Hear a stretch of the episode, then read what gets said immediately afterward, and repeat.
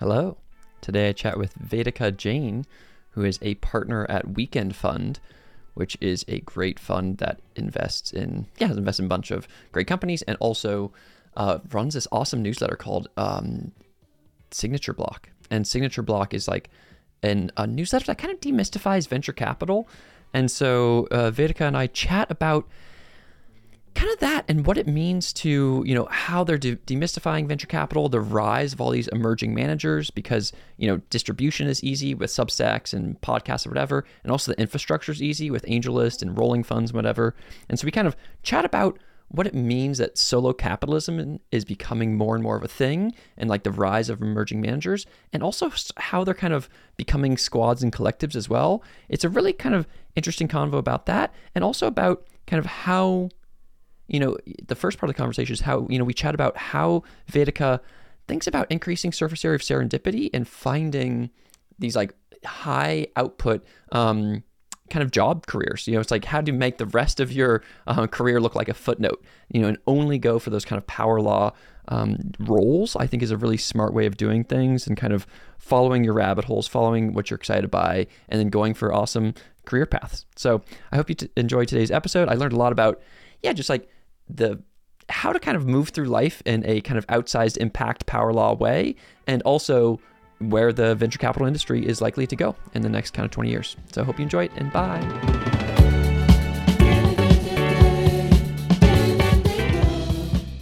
Hello, Rhys's Pieces. I'm Rhys, the co founder of Root, and welcome to The Reese Show. I believe the best way to predict the future is to build it. And so I'm interviewing pioneers on the frontier to understand what the world will look like and the secrets behind how they're building it. These are insights from the frontier. And today, I'm excited to chat with Vedika Jain. Vedika is a partner at Weekend Fund, an early stage VC who has invested in companies like Intercom and Deel. Vedika, thanks for being on the show and welcome. Thanks for having me, Rhys. I'm excited. Me too. I'm excited as well. And I think what I want to do today is kind of pick Vedika's brain both on kind of the work that she's doing um, with venture and weekend fund and the stuff that she's investing in. She built this awesome kind of you know digital health um, marketplace map recently for example. Uh, but then also what what you're doing at uh, weekend fund is really cool around kind of demystifying venture capital more generally and you know with this thing called signature block which is a great kind of newsletter to help people understand how to get into venture and how to kind of um, become like a helpful person in the venture capital ecosystem.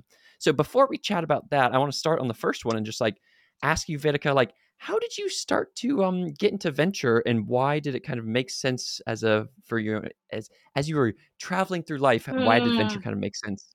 Yeah, happy to share more of the backstory. So. Um, I need to take you back to when I was 20. I did a venture capital internship. Um, I went to a university in the Bay Area and um, my senior year of college, I basically cold emailed my way into um, an internship at a growth stage fund. Um, this is Mithril Capital, one of Peter Thiel's funds, and um, I hadn't had any full time jobs at the at that point in my life. And my takeaway was, how are these people getting paid to hear other people talk about how they're building the future? Right? Like, how is this a job that adults can have? And when I grow up, I'm going to have this job. Um, and um, they were just extremely like intellectually generous with me as well, um, which left an impact um, in the best possible way. And um, when I graduated, I went to Stripe um, and um, ended up leaving the US because I um, did win the H 1B visa lottery and joined a fintech startup in London called TrueLayer as their first PM.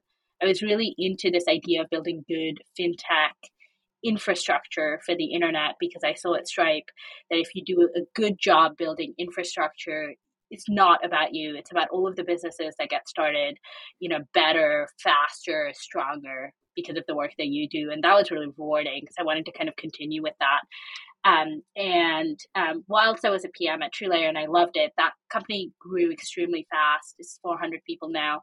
Um, I always remembered the energy of working in venture. And um, I started writing fantasy investment memos part time.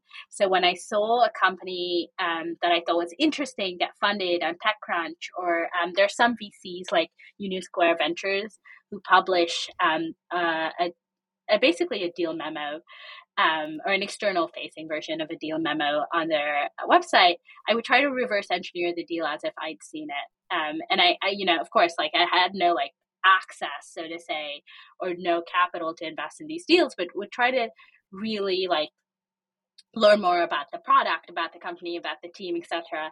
Ended up writing about a few companies early on, and then when I interviewed for the role at Weekend Fund, this was a part-time chief of staff role.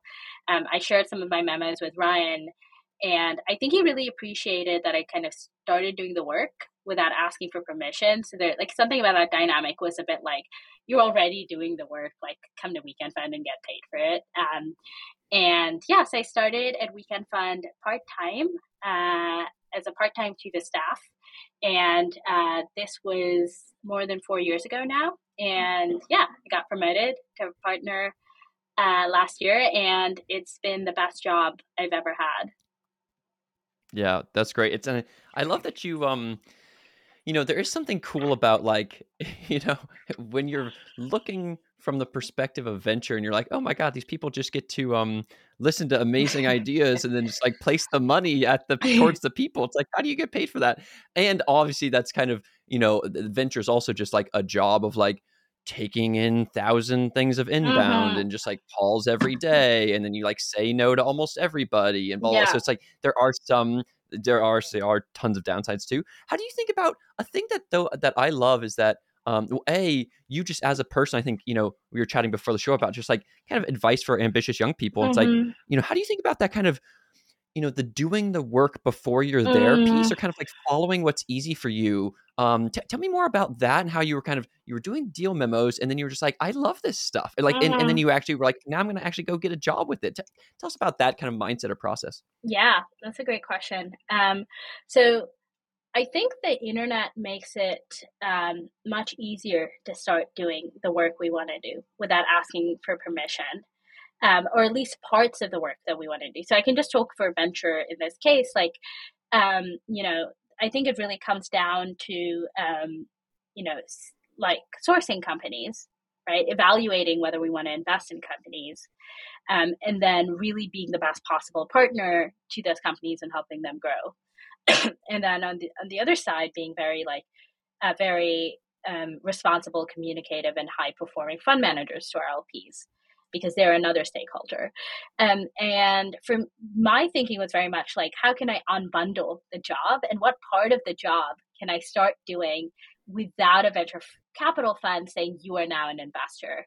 And my kind of logical answer to that was, I think the diligence side, like no one's stopping me kind of like diving into companies. So that was just my natural kind of starting point for that um, because I could start today. Yeah, I love that. I think it's a smart. It's kind of like yeah, you're looking at the internet, and whether mm. it's you know for someone who's doing like coding stuff, they're yeah. like, oh, I can kind of how do I want to like support? Well, I'll just go yeah. go out. I love like the Ruby on Rails or the Rust mm-hmm. ecosystem. Mm-hmm. I'm just mm-hmm. gonna like contribute open source to that or whatever. And I think similarly, you can within venture, you're just kind of like, look, it's not like you can go out necessarily and get um, start investing as an angel investor and you're you have like you know your five million dollars or whatever or you know the LP connections but what you can start doing is just like hey here's like here's my take on diligence mm-hmm. and here's mm-hmm. my you know so i think that's a very smart um, way to go about stuff do you think that there's a and i guess for the folks listening it's like when you're looking at the world yeah mm. to just kind of like was there a generalizable piece of advice there you know mm.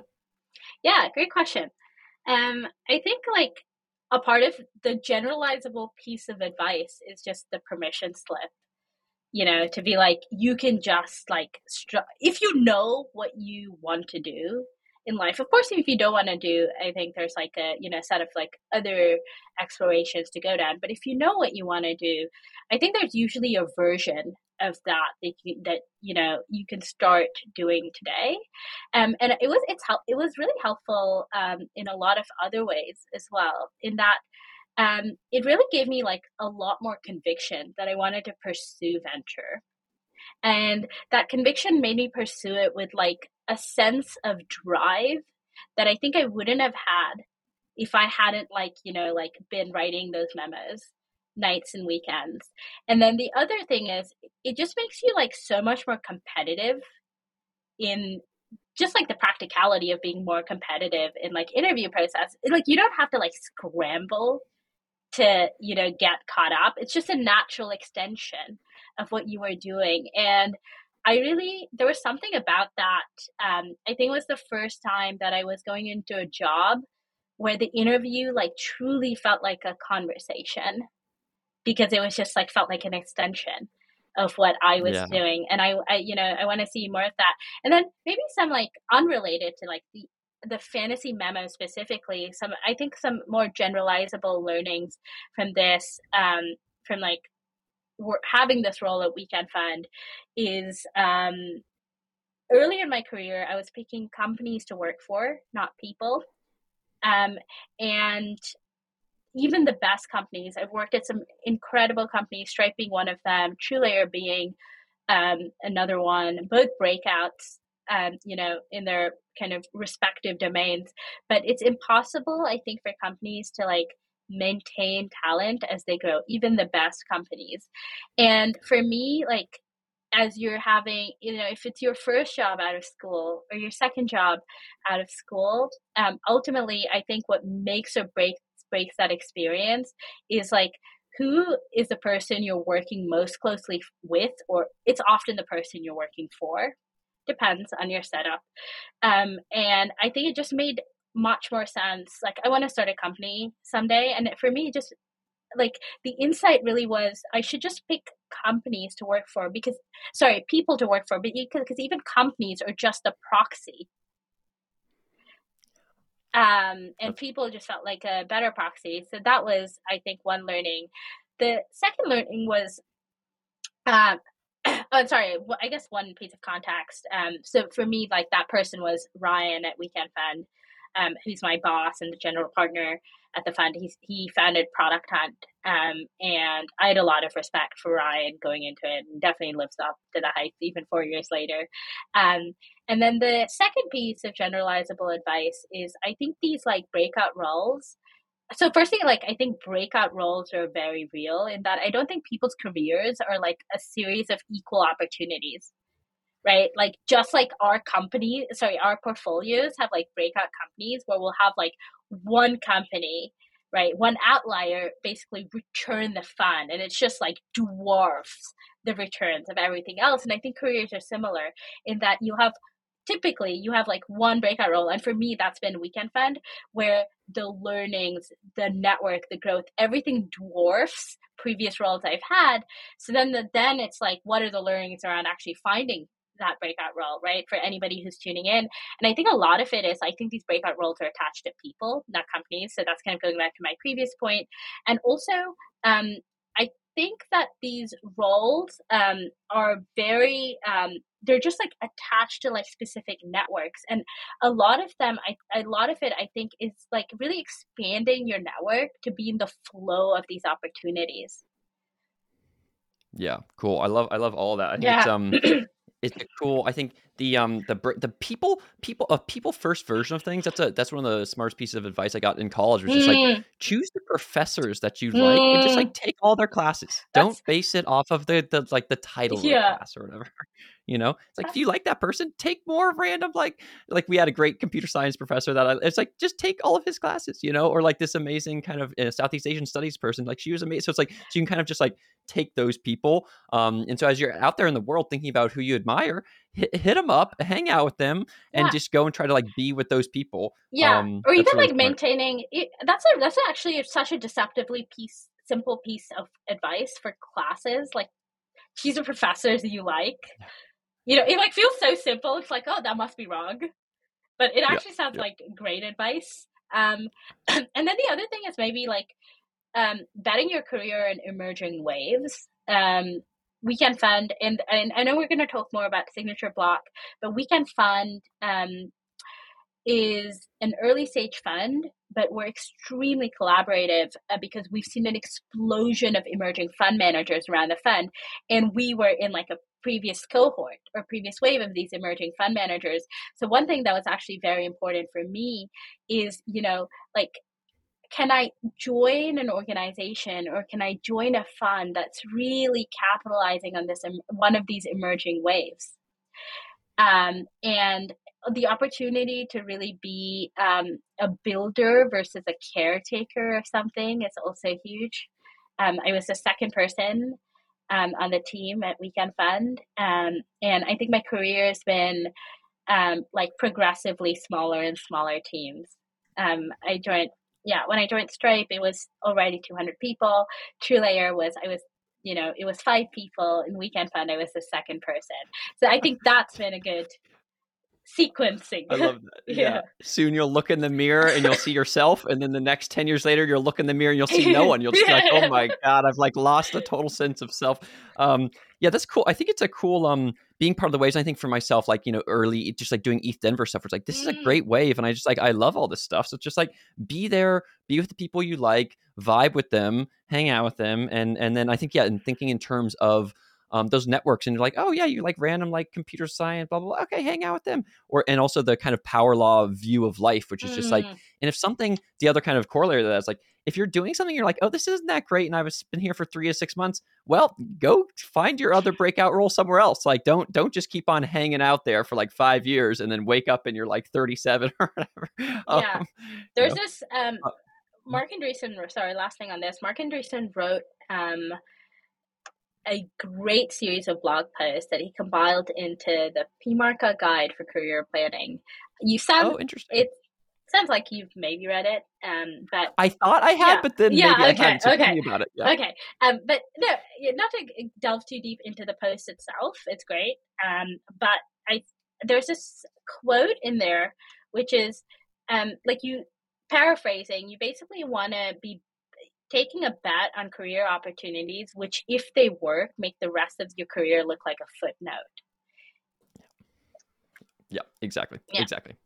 so that's perfect. Yeah, it's kind of like, um, yeah, I love that. Um, so, so that, so, so we now know how to actually let me see one other piece on on on, mm. on hmm. VC life before before yeah. going to emerging managers and and or stuff, which is, I think, an interesting thing. You know, a, a thing. Hmm, how do I say this?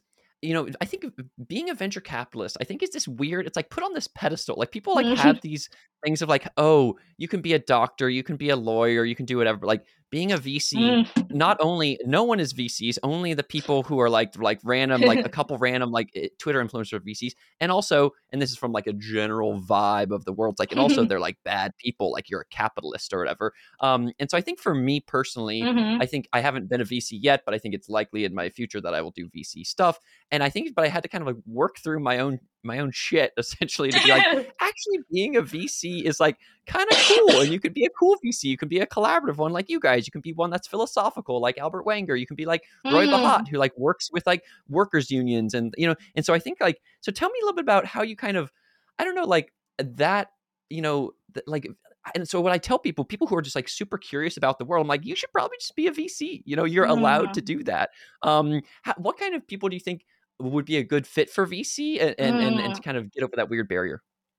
Yeah, um, great question and really good examples um, between Albert Wenger and Roy, etc. Um, I think they're all like very good at being masters of their domains. Um, in terms of what type of person um, I think that can be a good fit for venture, so um, you know, someone who like goes down rabbit holes um, for a living and it's coming in the way of their work currently. I think in venture, um, you know, you get to go down these like, you know, you're like a professional rabbit hole digger, so to say. So um, if you're like extremely intellectually curious about the world, um, then the other thing is um, I find that VCs tend to be very like the best VCs actually tend to be very good systems thinkers. And what I mean by that is like um you know like the kind of person who's able to take like a lot of disparate inputs. I read like this market map. I talked to this founder. I did this, I did that and be able to like really put together like a coherent map that gets like incrementally richer about where things are going. And the other thing that I think is very useful um, in venture is um, your in some ways your job is to like assess potential especially in the early stage right because there isn't a lot of hard evidence to go off Um, so I think in some ways, like imagination is very important in venture. Are you able to see things where others aren't? I think in some calls, you just have this like moment where a fa- with a founder where they just feel seen by you and i think that's really magical and there's definitely like some investors like really have that talent to be like i understand your frustration with the current state of the world right and i i see the world that you want to build right and the other thing is um like just dealing with a lot of different threads um like open. This is something transparently i'm still trying to get better at but responsiveness like matters tremendously um, in venture because you know early stage startups like inherently move very fast. And you're kind of you know like depending on how involved you are with these companies like you need to move at that speed but you need to do it across the portfolio. Yeah, yeah, like depending cool, yeah. on the type of investor you are. So i think like someone who's able to like parallel process a lot i think is like a good yeah it's a good skill to have as well in venture. Yeah i love all those. I think it's kind of a funny um uh and and like it's it's a yeah the rabbit holing and, and kind of being a systems thinker and the yeah. kind of the, the and the synthesis and it's like kind of funny because mm. you know you and I are chatting about this you know digital health um you know market map that you just made and it's funny because like market maps I think can be seen as like oh here's another market yeah. map from a random other VC but actually it's very helpful because like a content gimmick. Kind of, yeah. yeah, exactly. Yeah. It's a content gimmick, but yeah. actually, it's like, no, here's a visualized representation of this industry and where it's going. And so, becoming an expert at market maps is is very um, that synthesis and distillation process is important. Obviously, the, the, the like checking in potential is is is key. Where you're like, oh my god, and, and, vibing with people and be like, yeah. oh my god, that sounds yeah. really frustrating, and you seem like energetic, like here's here's some money, um, and then yeah, the responsiveness. So that's it. And let me ask one other question, which is if you, because I think a lot of people you know, a lot of the people that I interact with are like adjacent to this and that they're just like they love rabbit holes. They're kind of ADHD yeah. energy, you know. Yeah. so so I'm probably shilling VC on them too much. Um what what what thing should I like I don't know like if there's if you have some random rabbit holer on the internet like it should, like should everybody be a VC or what kind of things should you would you be like uh, I'm not sure if it's a good fit for you. You mean like in the terms of the type of person or like the themes? Type of person, the type mm. of person where I'm like, oh, I'm like trying, you know, giving life advice to folks. I'm like, oh, like it, for, me right now, I'm kind of in a simple form where I'm like, anybody who loves rabbit holing, I tell yeah. them to be a VC, or anybody right. who's hyper curious. Okay. But a lot of people like rabbit holing, you know. Yeah, you mean like what's the nuance? Like yeah, what's mean, the nuance? Yeah. And yeah, if I yeah yeah yeah. Okay. Yeah, I think um like a part of the nuance is um a, a lot of people, like I think of my boyfriend, for example, um, he's very adept at uh, rabbit holing. Um, but I think like it also requires this like additional sense of like additional filter on the world, which is like, is this going to be like a like am I deeply interested in venture capital specific? Because venture is like a very specific tool right? To like, you know, like a very specific kind of funding mechanism. So, firstly, like, am I philosophically aligned with like the value venture can create? in the world. I find that people who are philosophically aligned with venture are just far more likely to last the distance, as with everything else. Um, then I think another nuance is like I think venture also has very specific filters right? Like not every technology rabbit hole I think is actually a good fit for venture capital, right? You kind of it requires filters like is this extremely scalable, right? Can you capture like value at venture scale?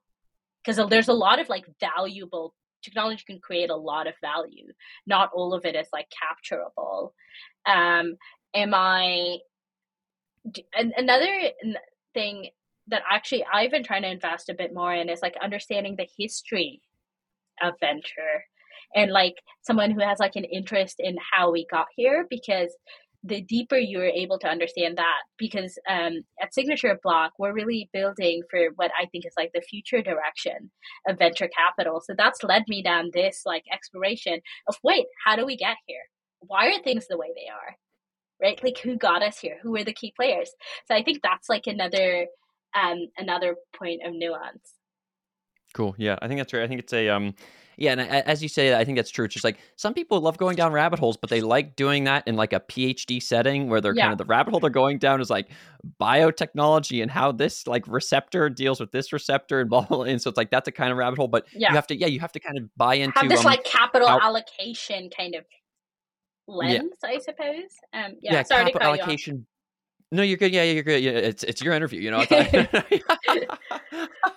um, capital allocation, betting, and power law of returns. You know, and so it's like if you're if you're philosophically aligned with that, then um, kind of dive in. So let's chat about the future of. So you know, we can pretend that you know we're reading you know Power Law by Sebastian or whatever, mm. and you're kind of this is the next chapter yeah. of that book. Um, what um what is um well actually tell us like what is signature block uh, mm. for the hmm. listeners, and then what is the future of uh, how are you building the future of venture capital? Yes, um, so Signature Block is a newsletter we started at Weekend Fund. Um, we started it mid last year, and um, every topic deep dives into um, a how to topic that's relevant for emerging fund managers. So, some examples of past posts have been how to raise from LPs, how to create an LP pitch deck. And um, what's really important about how we approach these topics is um, you get to hear directly from experienced fund managers. In uh, venture capital, I think there's very little right and wrong because primarily because you can't ape into anybody else's strategy because you won't have the same advantages as them. So what we really try to do is firstly like try to connect like emerging fund managers like from a knowledge perspective to people who have done it before right? And really like get out of the way and let experienced fund managers like talk directly to our audience. Um, and then secondly, like try to inc- include like a diversity of um, input in each of these topics because um, I think like strategy and advantages is very personal in venture. Yeah, I love that. I love yeah. the um the idea of um you know a and as a note for listeners it is the best you know i was doing some research on like yeah how to start vc funds whatever. It's i think it's the best um there's like you know there's a book um that's behind me somewhere um what is it called? It's the uh the business of venture capital yes. that's a good book um and and the power law is a good book or but like in terms of just like day to day who are the best emerging fund managers of the world? And like let's let's hear them speak about it it's it's amazing. So so you guys are doing great work. So so keep that up. And I also love the idea of you guys. It makes me think of this Audrey Tang piece where she's like, I am the channel through which um other people speak. And so that's what emerging, you know, what signature mm. block is. It's like you guys are just the channel to be like, look, you're yeah. getting out of the way and you're letting the folks talk about it, and then yeah. certain things will resonate with one person or another or whatever. So so tell us about the so the future of how is this building the the future mm. of VC? What are yeah? Tell us more about what where you see things going. Yeah, so um, we're seeing an explosion of fund managers around the fund, um, and this has been primarily driven by a couple of things. Um, firstly, I think like through Twitter, through Substack, and through other um, content platforms, it's much easier to get personal distribution without an institution um, and hence like i think like the kind of like pessimistic version in a way of this is like oh then you just get like vcs making memes right? But like i think it's important to understand like how are vcs able to make memes right? Like and it's because like you know these distribution platforms are um, they're open and they're extremely powerful if you have an audience um, the second thing is a lot of the enabling infrastructure to start a venture fund, uh, primarily driven by the work that AngelList is doing, is now far more accessible. So it's easier to start smaller funds. Specifically, AngelList has a product called Rolling Funds, where where you can get LPs to subscribe to your fund on um, a, a quarter by quarter base basis right? So you don't have to have this like what traditionally used to happen is you needed to like raise from LPs and have this big bang close event. It's much harder to do that if you don't have a track record. right? So what and kind of cold start problem always was, well, LPs don't want to invest in you because you don't have a track record. And then how do you build a track record if you don't have enough personal capital to angel invest, if you're not a scout to actually prove to LPs, right, that you actually do have good access and can be like a high performing investor. So rolling funds, I think to an extent actually solves that problem. It's really important enabling innovation. So my point is like a lot of these like um, kind of enabling forces are coming together in a perfect storm. And we see an explosion of emerging fund managers around the fund. And um, what we want to do is um, we want to serve them with content. So that's what Signature Block is as it stands currently. But also, we're working on a product um, that's um, kind of pulling more on the capital thread because I think there's another, and we've run some experiments um, so one is actually so for Weekend Fund itself, uh, a Weekend Fund 3 was raised from 370 LPs. So we actually did a community raise for the fund. So another parallel trend is I think there's actually been like an explosion of operator LPs.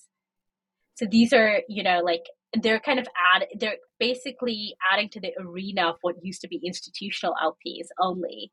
So that's creating like a new source of capital. So you have operator LPs, you have emerging GPs, and I think increasingly my hypothesis is like these are the same people. Um, and so I think there's a lot of opportunities, and we're kind of pulling some threads around how can we do better LP GP matching. And then the third thread to really like pull on, I think, to better serve emerging fund managers is community. A lot of these funds are small funds and they're collaborative with by design.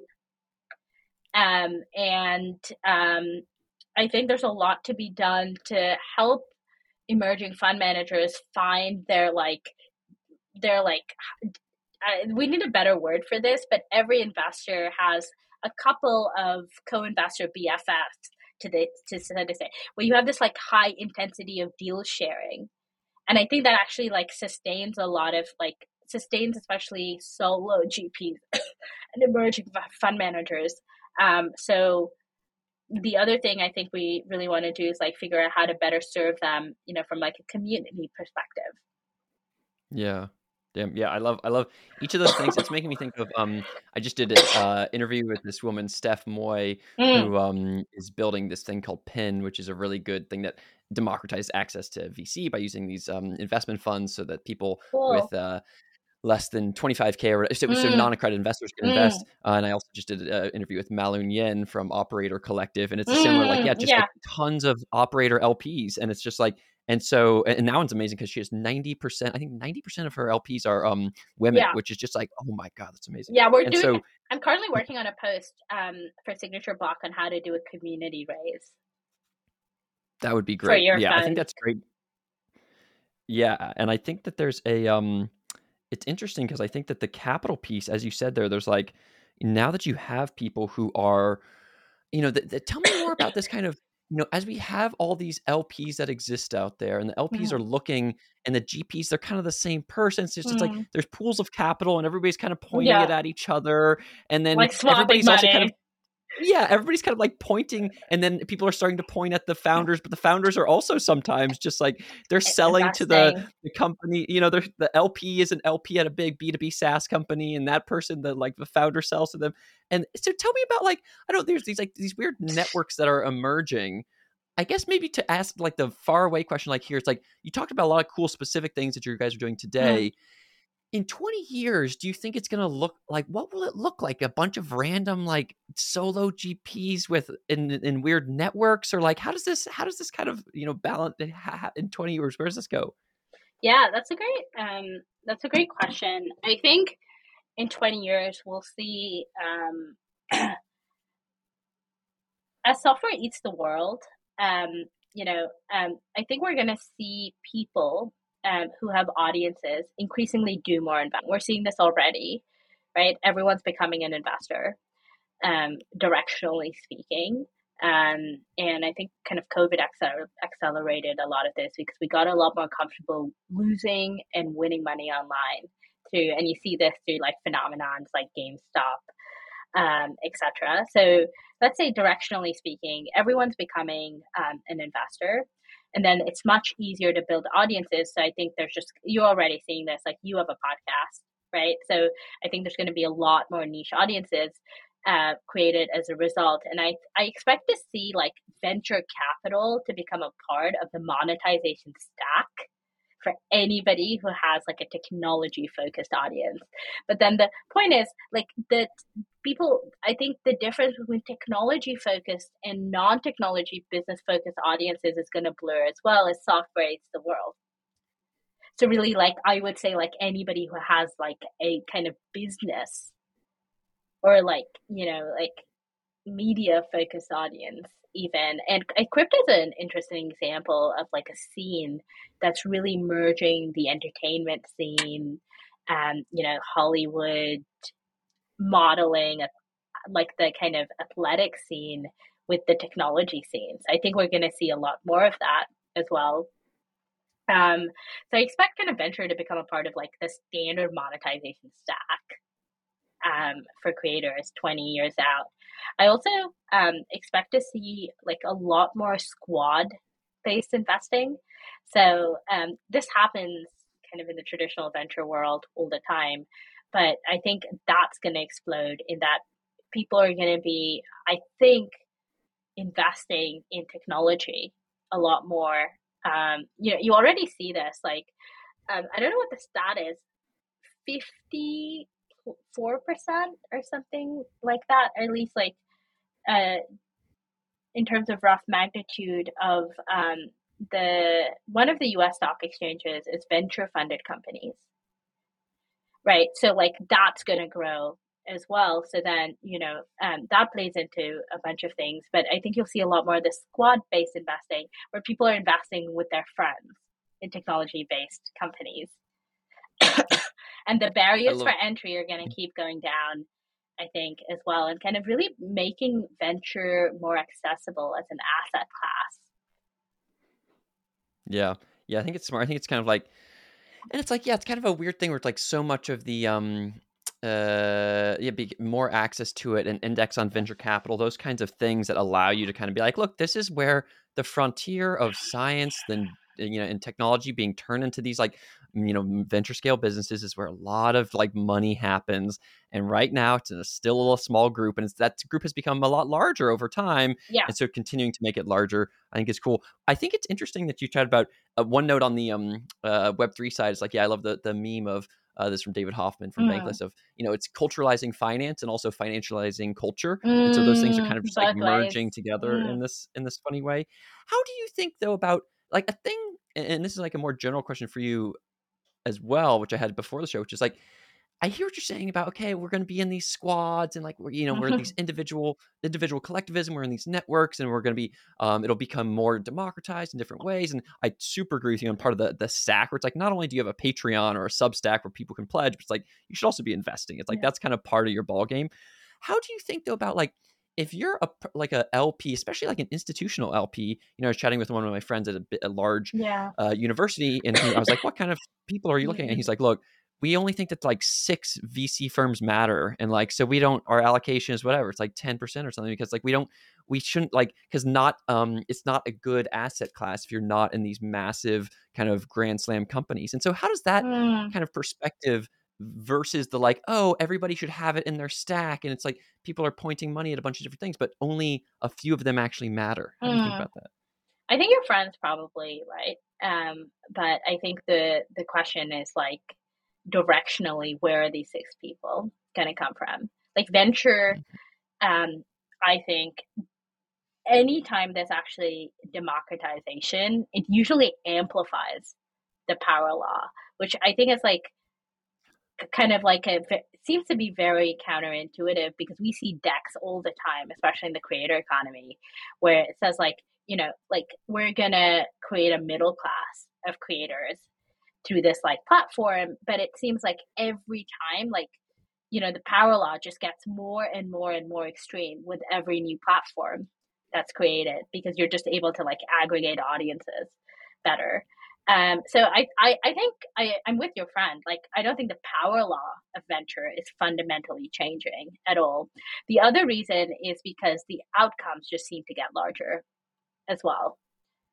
there was this like kind of meme last year, and this is very much like a bull market meme that like decacorns are the new unicorns.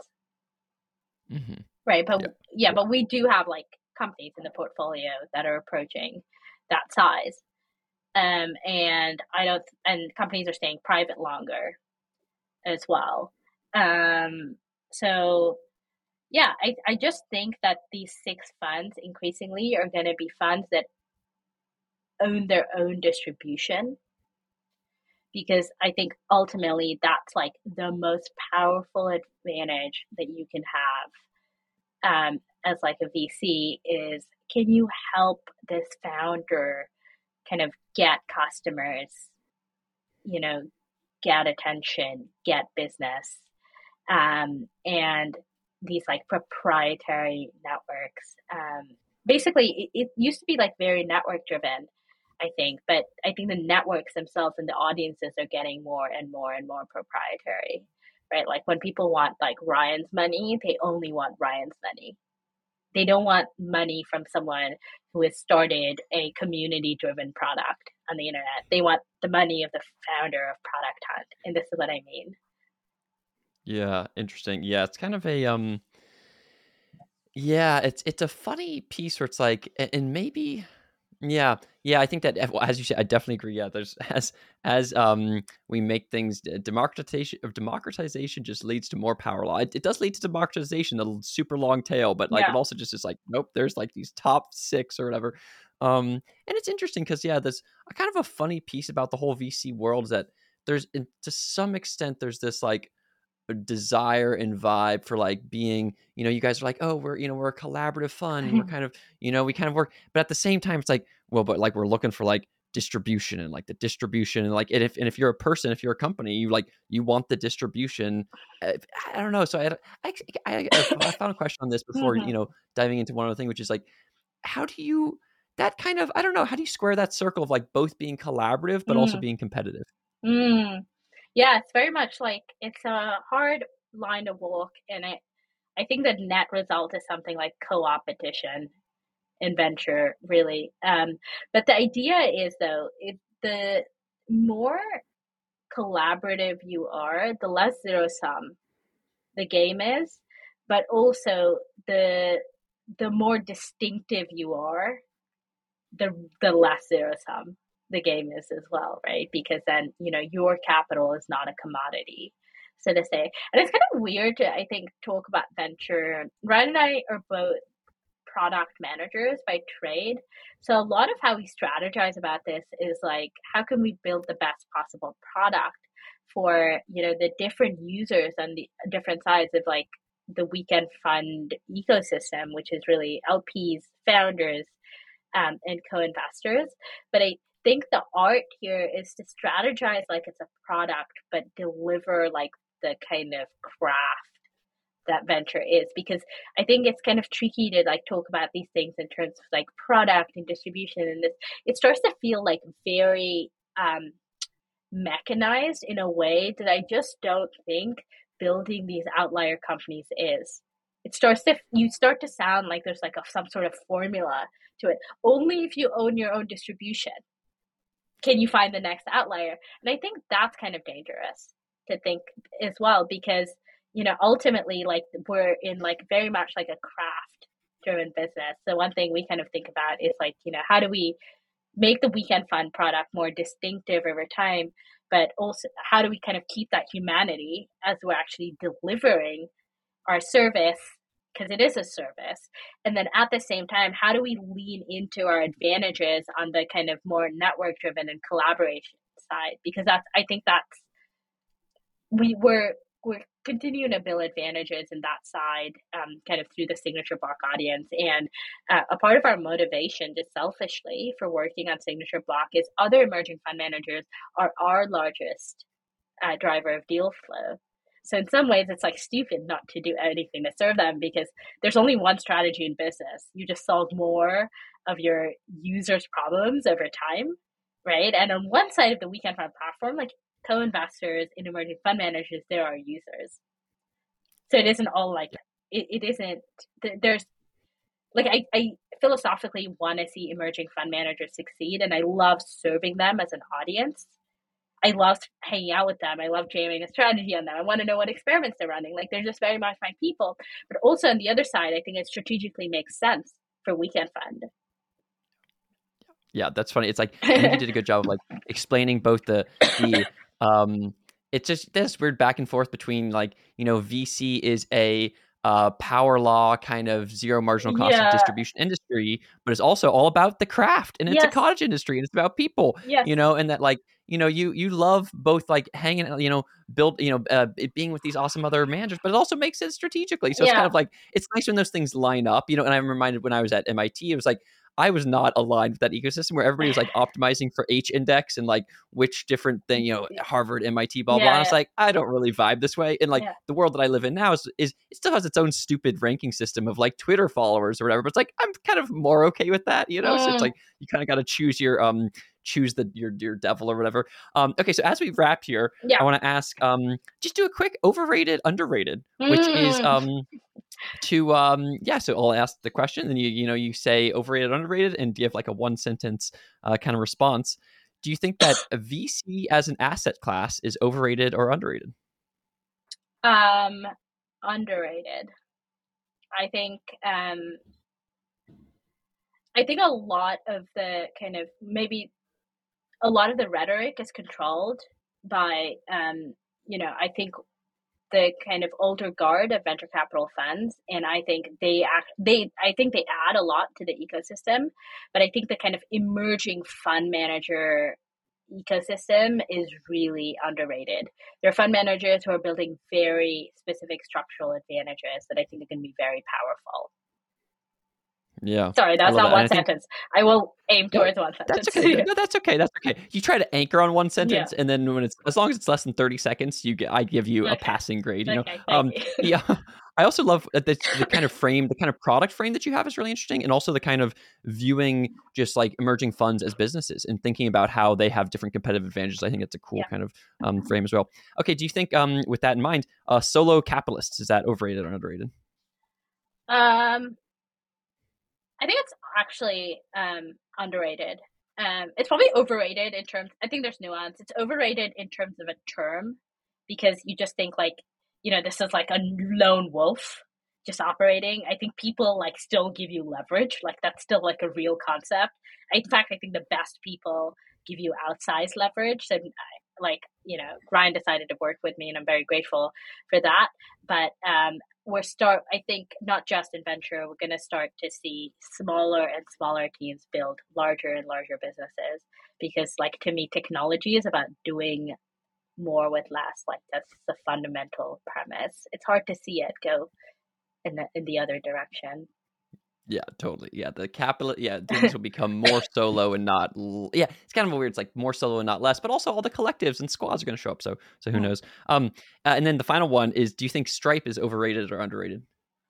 Um, underrated. Also, I'm probably like very optimistic, but Stripe's one of those businesses that just grows with the grain of the internet.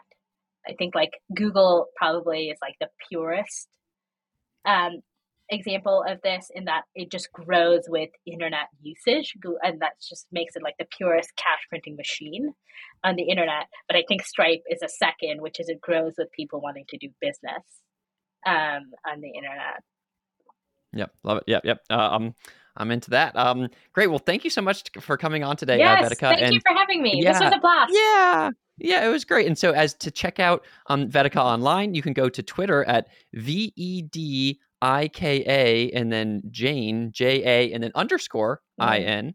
Um, you can check out signatureblock.co if you're some kind of person who's just curious about the VC world, wants to make your own VC fund, any of those things. It's just it really is. It's amazing um, place to do that, and maybe you'll end up co-investing. Um, Thank you. and then finally, if you're a, yeah, if you're a founder, um, check out weekend.fund. Yes. Um, that's where you can find Ryan and, and Vedika, and also the um, yeah, if you, especially if you're into product, community building, all that stuff. Those are like they're great uh, and know a lot about that. So, um, anything else you want to say to the listeners today, Vedika? Um, no, yeah, um, hit me up. Also, if you just want to email me, um, I'm at Vedika at weekend.fund. Boom. Perfect. Yeah. If you made it to the end of the, the, that's your gift at the end of the. is the email address. It's like when you get a girl's digits or a guy's yeah. digits, you're like, oh damn, I got.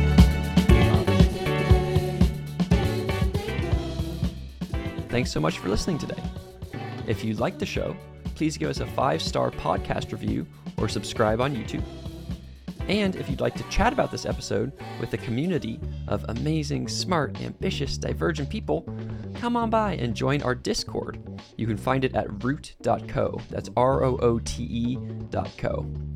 And then finally, if you'd like to contribute to these ideas being shared more widely in society, you can support the podcast production team at patreon.com slash Rhys Lindmark. That's patreon.com slash R-H-Y-S-L-I-N-D-M-A-R-K. Thanks, and see you here for the next episode. Bye.